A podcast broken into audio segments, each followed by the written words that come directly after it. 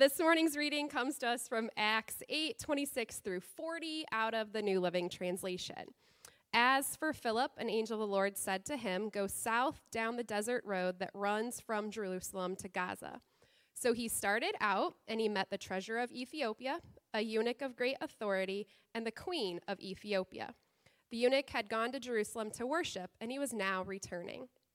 Seated in his carriage, he was reading aloud from the book of the prophet Isaiah. The Holy Spirit said to Philip, Go over and walk along beside the carriage. Philip ran over and heard the man reading from the prophet Isaiah. Philip asked, Do you understand what you're reading? The man replied, How can I unless someone instructs me? And he urged Philip to come up in the carriage and sit with him. The passage of the scripture he had been reading was this He was led like a sheep to the slaughter, and as a lamb is silent before the shears, he did not open his mouth. He was humiliated and received no justice. Who can speak of his descendants? For his life was taken from the earth. The eunuch asked Philip, Tell me, was the prophet talking about himself or someone else? So, beginning with this same scripture, Philip told him the good news about Jesus. As they rode along, they came to some water, and the eunuch said, Look, there's some water. Why can't I be baptized? He ordered the carriage to stop. They went down into the water, and Philip baptized him. When they came up out of the water, the Spirit of the Lord snatched Philip away. The eunuch never saw him again, but went on his way rejoicing. Meanwhile, Philip found himself farther north at the town of Azotus. He preached the good news and in there and every town along the way until he came to Caesarea. This is the word of the Lord. We know in this passage that, that, Philip is preparing a journey to go and to begin to share Jesus with Samaritan people, which we know Philip is a Jew. And so this was, would have been a stretch already for Philip, right? Philip would have not grown up talking with Gentile people. He would have just stuck to his own, to just the Jewish people. Yet here he is being stretched, being called by the Spirit to go talk to people and share Jesus with people that likely would not have been what he was socially or religiously taught to associate with. Yet on his journey to do this thing, um, the Holy Spirit prompts him, and his prejudice falls down a little bit more, and he engages a eunuch. Which, within the Jewish tradition, eunuchs were not allowed in the temple. Eunuchs were not allowed to participate in the life community of faith. Why? Because uh, they could not reproduce, and they were considered unwhole or unclean because they did not have genitalia. And so, for this reason, they would not be able to further the margins of the mainstream Israel by perhaps bringing in the future Messiah. And if you couldn't bring in and usher in the future Messiah in way, one way or advance Israel's line and ancestry, then you were worthless. You were unclean. You were unable to accomplish God's purposes for the Jewish people. And so the eunuchs were often uh, pushed aside. Uh, and in this moment, this, this treasurer of Ethiopia, who also happens to be a eunuch, he is, on the, he is an outcast. He is on the margins of mainstream Israel because of this. And this person, uh, Philip chooses to engage, even though everyone in society and the way he had been raised had told him not to. So, why would he have been excluded? Um, we, we assume that this individual, this Ethiopian eunuch, is a Gentile. We don't actually know that for sure. Uh, some scholars suggest that he, he actually might be a diasporic Jew, that as the Jews were uh, just kind of displaced from their lands and overturned and taken over, that Jews would spread all over the place. And it's very possible that he would have been a Jew that ended up in uh, Ethiopia. Or his family would have ended up in Ethiopia, and he was born into that line. Now, here's why a lot of scholars think that he might have actually not been a Gentile and he might have actually been a Jew because he went to the temple to worship. Gentiles don't go to the temple to worship. Uh, Gentiles don't do that. Jews go to the temple to worship. Now, he would not have been allowed to go into the temple. Why? Because he's a eunuch. He would not have been welcomed. But he was still made a valiant attempt to try to go to the temple to worship. But also, he has a copy of the Hebrew Scriptures, the book of Isaiah, a scroll. Why would a Gentile have a copy of the Hebrew Scriptures? Seems very odd. Also, not likely that the Jewish community would have even been willing to sell it to him as a Gentile. They would have said, Why would we give you our holy scriptures to someone who's a Gentile and unclean? Somebody had to write and pen all this and copy this, and now you want us to sell it to you? We'd rather just keep it with our people. So it's very possible that this person was actually a di- diasporic Jew who had maybe perhaps heard that Jesus was welcoming people on the outskirts of the faith and that there were some Jews that were beginning to follow Jesus that would actually welcome him and embrace him for the first time. And he begins to perhaps think, maybe now my people who have always turned from me will embrace me. Maybe something is shifting and changing in my religion. Maybe I'll finally be able to be welcomed amongst my people, and that my state of being will not disqualify me from being a part of this family of faith. So, now, why would somebody typically be a eunuch? Um, there's a couple of reasons. For this particular person, uh, this, this Ethiopian treasurer, it's very likely that the reason that he is a eunuch is because uh, at, at birth he was probably groomed to be the treasurer to the queen. And at birth would have been castrated so that when he got when he became of age, he would be able to be the treasurer of the family of the queen. Now, why would you want to castrate your treasurer? I mean, what's the purpose of that? No cross pollinating with royalty. So, if those who served the king and the queen were close to them and, and, and intermingled with those who were royalty, in order to prevent any cross pollinating that could occur, castration would occur and that would protect and preserve the family line of anyone who was amongst royalty. And so that's likely why he is a eunuch in this story. He likely was never able to even decide that life for himself, but likely was destined to be the treasurer in this way. But there are other reasons why someone could be a eunuch during this time as well. Um, we know that 1.7% of our population today is intersex, meaning people who have both, both genitals or, inter, or in, internal sex organs that fall outside the male and female categories. That's as many people as are redheads in the, in the world. Kind of a high number of people who then often either grow up to become gender nonconforming or identify as transgender. Um, either end of the spectrum, some folks will go to have reconstructive surgery choosing their gender that they identify with, or they'll stay as gender nonconforming and perhaps the words eunuch is different than gender nonconforming that we would have today, but the lifestyles and the ways in which they would live would be very different, would be very similar. Jesus actually kind of seems to acknowledge this in an interesting way in Matthew 19 12. In Matthew 19 12, Jesus seems to acknowledge gender and sexual minorities when he says, Some are born as eunuchs, and there should be a slide for this because I wanted people to physically see this. You can also pick up the Pew Bible or your Bible app. Some are born as eunuchs, and some have been made eunuchs by others. And some choose not to marry for the sake of the kingdom of heaven. Let anyone who accepts this who can. Now, it's interesting that in, in the Council of Nicaea in 325 CE, that they, they decided to change the word eunuch to single. Now, in a lot of translations, it still says eunuch. They have not changed it, it remains the same. But in some translations, they change the word eunuch to single, basically reading to say, Some are born as single, and some have been made single by others, and some choose not to marry for the sake of the kingdom of heaven. Doesn't really make sense.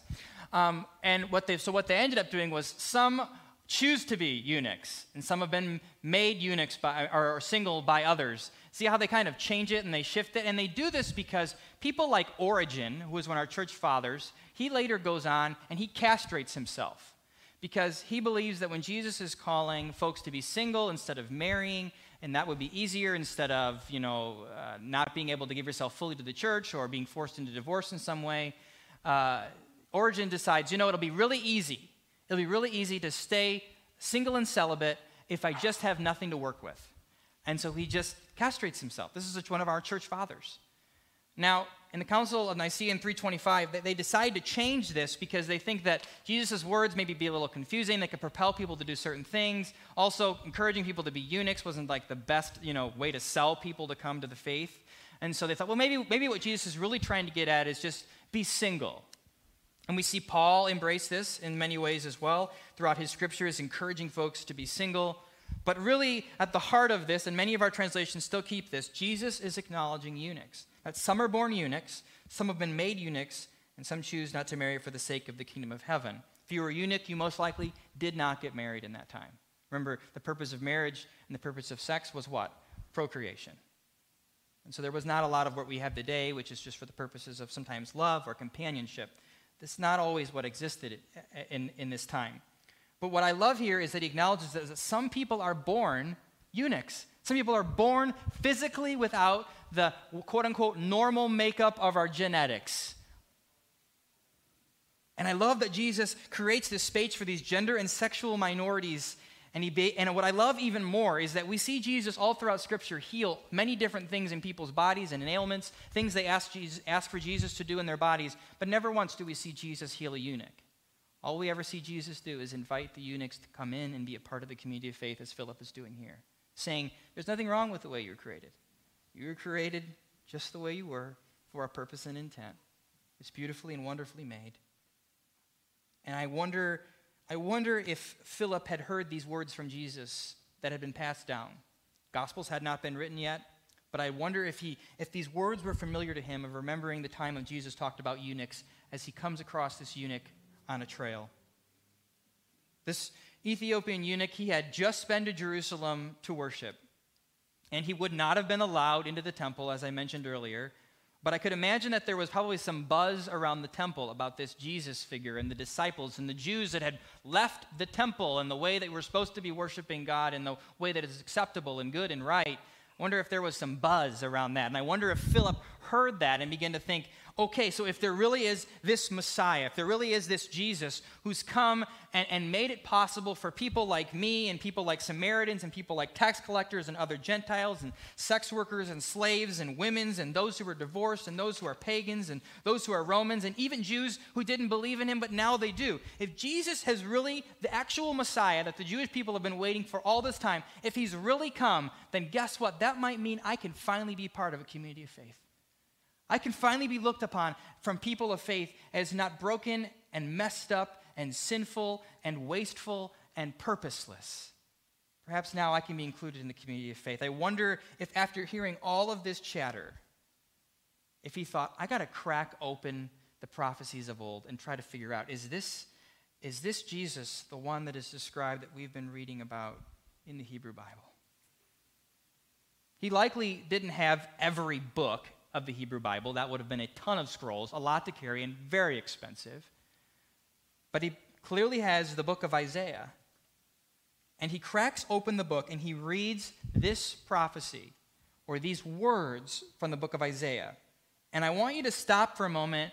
When we were in formation team, we were reading through this, and Mandy highlighted something really beautiful in this text. And then as I was reading the commentaries this week, it was in the commentaries this week as well that when he was, when this Ethiopian eunuch was reading this text from the book of Isaiah about quote unquote Jesus, he would have probably seen himself all over this text. He would have maybe read this text and thought the text was perhaps even talking about him. What do you what do I mean? Well, look for a moment. It says, I was led like a sheep to the slaughter. It's likely that this man was castrated young like a sheep, without choice or will led like a sheep to the slaughter. And then he would have read, silent before the shears, basically telling himself, I had no say in this moment that my own choice of my destiny of who I would work for and who I would live and my option to be able to get married and have my own children when it was taken from me. I was silent before the shears, humiliated, and I received no justice. He's castrated, and he is nothing but a joke to people from this moment on. He's humiliated and he will never receive justice because in that land where he's from, completely acceptable to do that to somebody.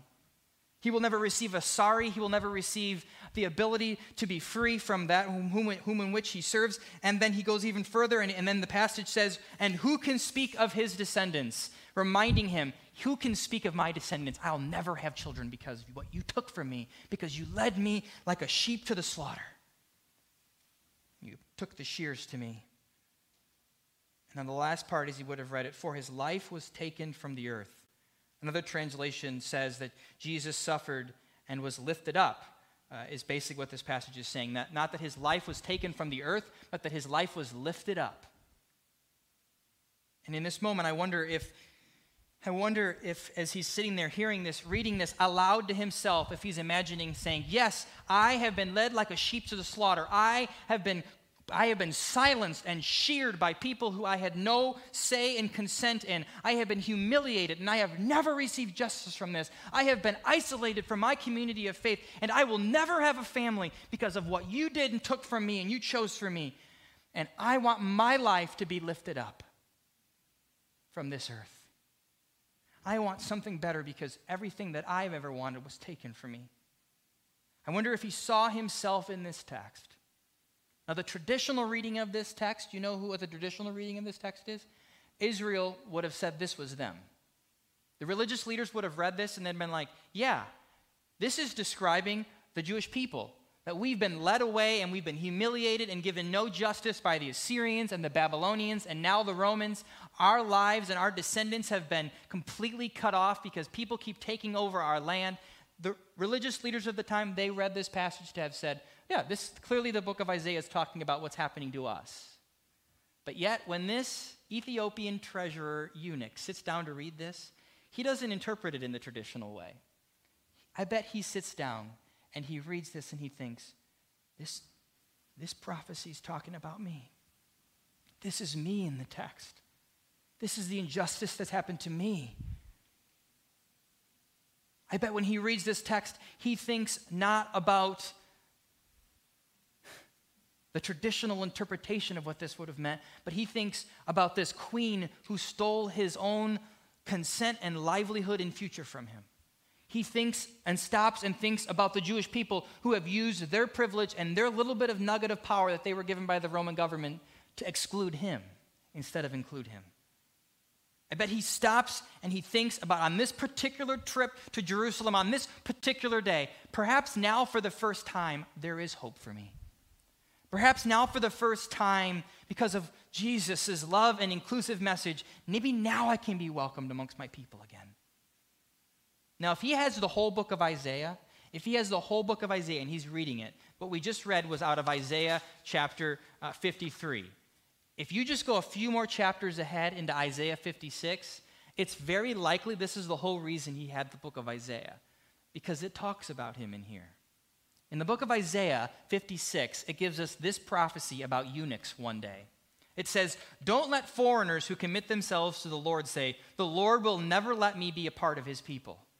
And don't let eunuchs say, I'm dried up tree with no children and no future.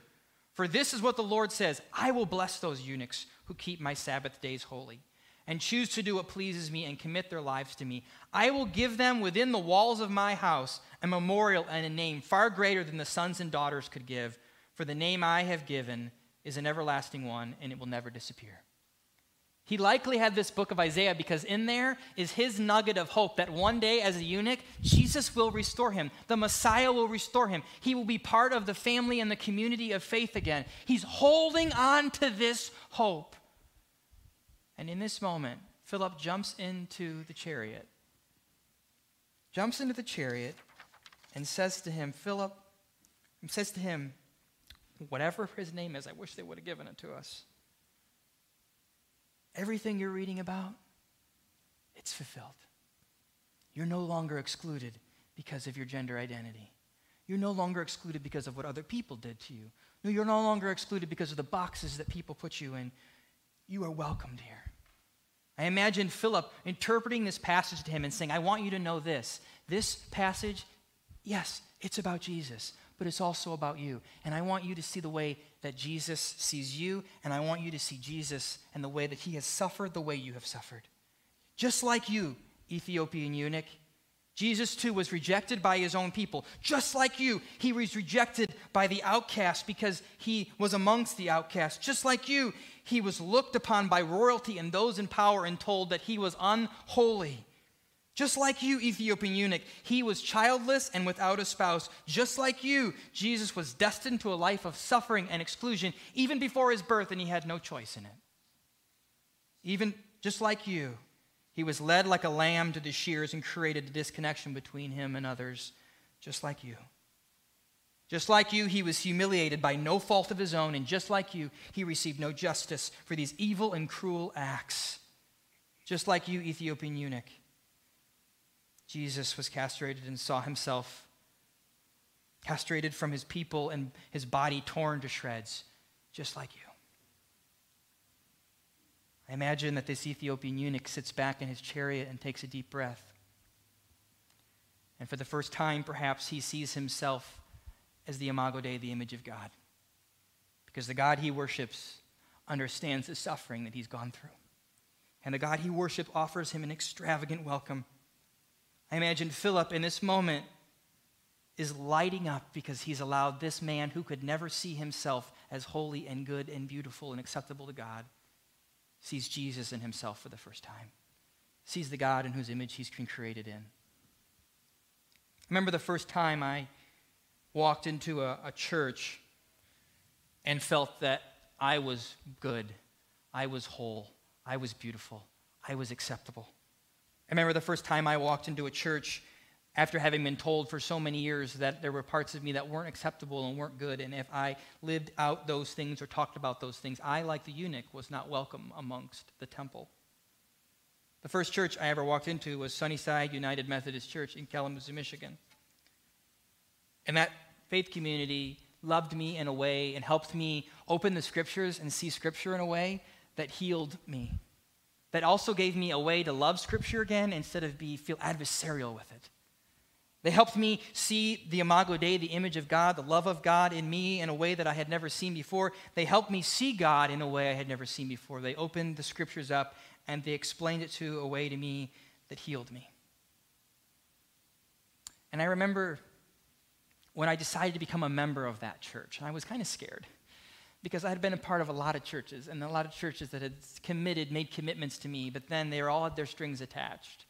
And I thought, well, I'm going to commit to this church, another church, with the hopes that I'm moving towards being a pastor again. And the Sunday, I remember that I went up to do my membership vows. What I didn't realize they were going to do, and I'll show you this picture, was remind me of my baptism. And as they stood up there to receive me for membership, they had this basin of water. And they both these pastors took water in their hands and they touched my head and water flowed down my head. And they said, Be reminded of your baptism and know that you were always loved, even when those who baptized you didn't love you. These waters always held and cleansed you. And I posted on Facebook that week this picture back in 2016. It said, I was moved to weeping on Membership Sunday as I reflected on my experience in churches over the last 25 years. It has been the church that has caused me greatest pain, yet my greatest comfort. My cheek has been slapped by some and kissed by others. My heart has been mangled and molded, depleted and completed. Nonetheless, I love the church and am committed to loving people, not because of who I wish they were or weren't or would be, but because we are all but dust, filled with the Spirit, striving to honor the one whose image we were created in.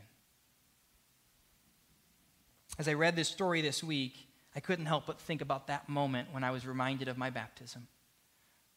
And I can't help but stop and think about this Ethiopian eunuch who perhaps thought, I don't know if I can trust religious people. They've been pretty cruel and brutal to me.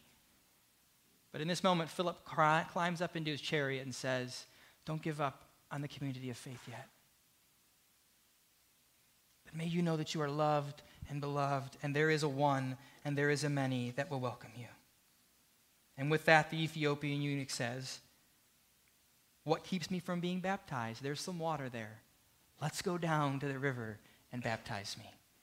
In which Philip, without any hesitation, baptizes him and welcomes him into the community of faith.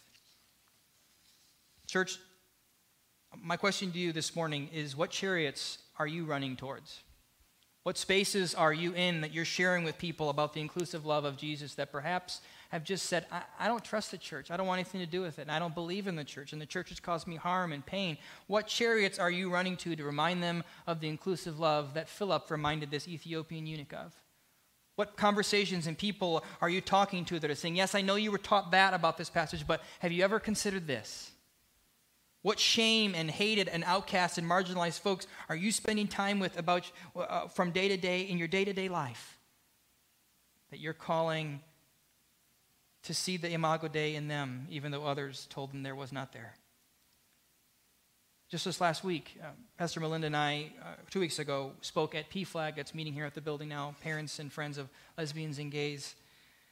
And afterwards, as I lingered, I talked with several different people, and there was this one particular woman that came up to me after, and she said, Hey, I, I'm really struggling with faith and all that they've said about my son and all that they've said about me and how we've been excluded from our faith community. And I, and I just, I don't know if I could ever trust the church again. And you're the first person I've heard that's a gay affirming pastor, and I, I don't really know much about that. Could you tell me about that?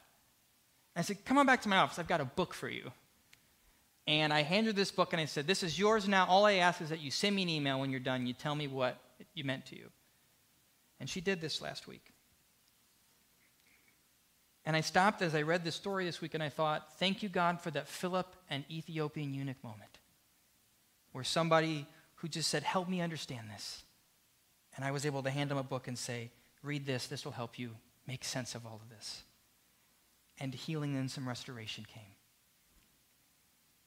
What are we doing, church, to invite people into new spiritual experiences? Ones that thrive to include, not exclude. One that thrive to, to give people dignity and worth to all people. What are we doing to fulfill the prophecy and the prophetic message of Jesus to be people who bring justice to those like the eunuch who were humiliated and kicked out of their flock because they were deemed unacceptable, unholy, unwanted?